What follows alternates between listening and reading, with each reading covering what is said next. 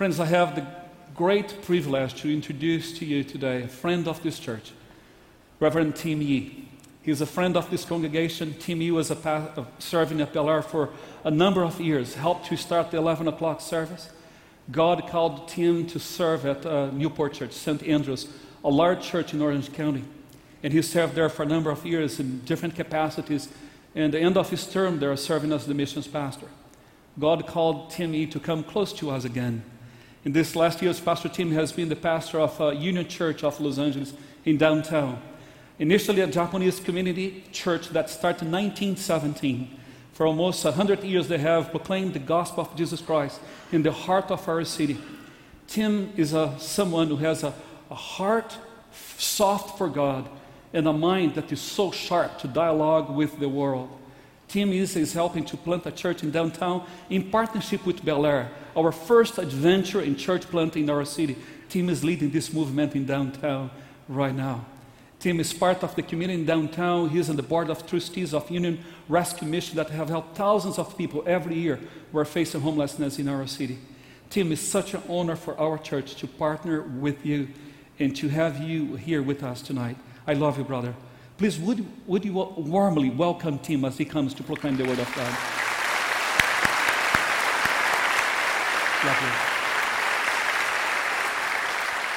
You. what a warm welcome. As sharing with my soon to be five year old daughter Avery, I said, I'm not going to be home tonight to tuck you in, in bed, and, but if you'd like to uh, see me still, you can turn on the computer and, and watch me give the message. And she looked at me and said, Papa, that would be boring. Have you been hanging out with mom more often than I? I have two scriptures I want to mention as we share this meditation. The first is from Revelation 21, this grand vision that Jesus gave the disciple John. Revelation 21, verse 1. John says, Then I saw a new heaven and a new earth. For the first heaven and the first earth had passed away, and there was no longer any sea. And I saw the holy city, the new Jerusalem, coming down out of heaven from God, prepared as a bride beautifully dressed for her husband. And I heard a loud voice from the throne saying, Look, God's dwelling place is now among the people, and he will dwell with them. They will be his people, and God himself will be with them and be their God. He will wipe every tear from their eyes. There'll be no more death, or mourning, or crying, or pain, for the old order of things has passed away. And in verse 5, he who was seated on the throne said, I am making everything new. And then he said, Write this down, for these words are trustworthy and true. And then in Matthew 26, the words of institution we'll be saying together later. While they were eating, Jesus took a loaf of bread and after blessing it, broke it and gave it to the disciples and said, Take, eat, this is my body. And then he took a cup, and after giving thanks, he gave it to them, saying, Drink from it, all of you, for this is my blood of the covenant, which is poured out for many for the forgiveness of sins. I tell you, I will never again drink of this fruit of the vine until that day when I drink it new with you in my Father's kingdom. Friends, this is the word of the Lord. Thanks be to God.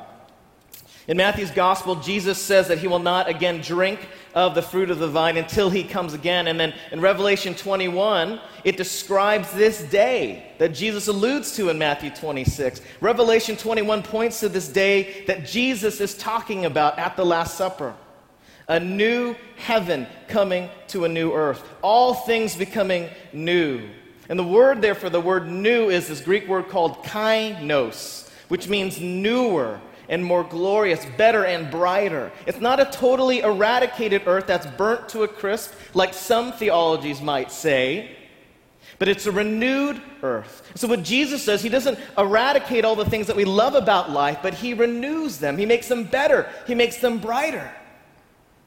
He doesn't get rid of food, but he makes the most glorious heavenly feast where you'll never have to worry about cholesterol again. Amen. My daughter Avery, almost five, loves to talk about heaven. And so I asked her, So, Avery, are there going to be vegetables in heaven?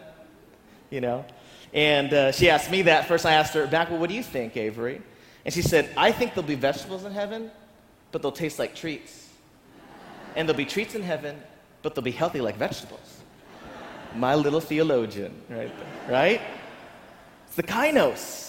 It's the renewal of all things. Or, as that other theologian, C.S. Lewis, likes to say about the second coming, he says that he will make all the sad things become untrue. This is the kainos that Jesus is going to bring. And so, until that day when Jesus returns, we're to give a glimpse of this future kainos in everything we do, regardless of our circumstances. And so, by the time of the writing of this book of Revelation, the disciple John, who was at that Last Supper, who is now receiving this vision, he's exiled to the island of Patmos. He's probably the last surviving disciple. He's old man, and he's now he's exiled all alone on this island. He probably thinks his ministry is done. But God is never done with you until He says He's done with you. And we can know that Jesus will one day bring the kainos in full, and we can live every day to give a glimpse of God's coming kainos that we know is to come in full one day. And I believe Jesus showed John how the story ends in Revelation. And I'm confident because he saw the end of the story, he could live every day with hope and with courage because he knew anything he did for Jesus, it mattered. Everything he did for Jesus, even exiled on an island, it lasted. That he served a Jesus who wouldn't even let his exile go to waste. And until that day when Jesus returns and brings the fullness of his kindness, we get to see and witness to and help invite in glimpses of God's kindness every day. Years ago, when I was leading the college ministry here, that's before my worship leading days, we started this Bible study in the SC camp. We started with like two or three students. And being a UCLA Bruin, I always stepped on the, USC campus with a little bit of skepticism. But I learned that even God likes Trojans, okay? And we had these two or three people coming, and sometimes you just wonder when you lead these little ministries, like, are we having any impact? And sometimes when you serve in small ministries or maybe small things or imperfect kind of things, don't you kind of feel like you're in exile? when you haven't yet seen the kainos come. You're just waiting to see God work. But then next year, a few more students came, and then after that, my wife Katie took over with someone else, and more students came. And then years later, this student came to our USC ministry and gave his life to Jesus. And his name was Drew Sams. You never know when God is done with you. Everything you do for Jesus matters. Because even when you don't see God working, He is working.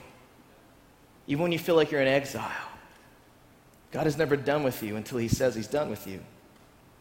See, everything you do with Jesus has significance, and every day God gives you opportunities to give a glimpse of God's kindness. And I don't care what island you've been exiled to, God will bring His kindness in and through you if you offer your life to Him. Jesus is holding the cup, like in Matthew 26, and saying, Until that day, I'm going to hold this cup. I'm going to wait. And he wants you to remember how the story ends. And Jesus is holding the cup while he watches his bride, the church, not merely existing to serve itself, but embracing its identity as a missioned outpost to bless the city and to bless the world. So until that day that we play with kids in Skid Row, and we show a little bit of God's kindness. And we invite people to, to Easter at the Bowl or downtown at the bridge or the water's edge or wherever else because we hope that they'll experience a little bit of God's coming kindness right now. And we visit those riddled with cancer. And we pray that uh, in breaking, a little glimpse, God, of your kindness, your newness, your renewal. Because even in exile, when it looks like God is absent, God's kindness comes. And as your new pastor, Drew Sams, says, Jesus is inviting you to live into a story worth telling, giving glimpses of eternity to a world in need. So, if we have breath in our lungs and God has placed us in this city so that you can live out God's larger story by carrying the burdens of others as an act of love. We are alive in this city to reveal a little bit of his kindness until that day when he comes again. And so we come to the table. Remembering he carried our burdens on the cross and he's ready to carry our earthly burdens today. Let me end by telling you a story of a man named Pete Foss. Pete was one of the longtime members and elders of the church in Newport Beach where I served called St. Andrews. I was the outreach pastor and the late father of one of your own church members. And Pete would go camping at his memorial. We heard the story. He loved to go camping, but he always liked to take this heavy iron skillet. Now, you know, if you're a hiker or backpacker, you never take a 20 pound iron skillet in your pack. That's exactly what you're not supposed to do. Why would you do something so silly? What was Pete thinking? Pete was so excited about the thought of the family and the kids enjoying freshly grilled fish over the campfire that carrying that heavy iron skillet felt like a feather. When I heard that story, the first thing that came to mind was Hebrews 12:2, one of my favorite verses that I share almost every time I'm here. For the joy set before him, Christ endured the cross. That our Jesus carried the burden of our sins on the cross, and he did it with joy because he's thinking of you and thinking of me and thinking of the, the kindness that he was going to bring and that you could be part of it if he took that cross. And so he took that cross with joy. And that agony of the cross, in a sense, must have felt like a feather compared to the thought of you and me enjoying his kainos.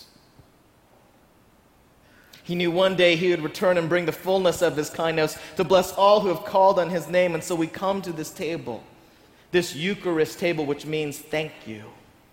We come to the thank you table and we say, Thank you, Jesus, for carrying the burden, for me, for this world. And so let's thank Him with our lives as we commit to keep our eyes on how the story ends and spreading His kindness until we breathe our last.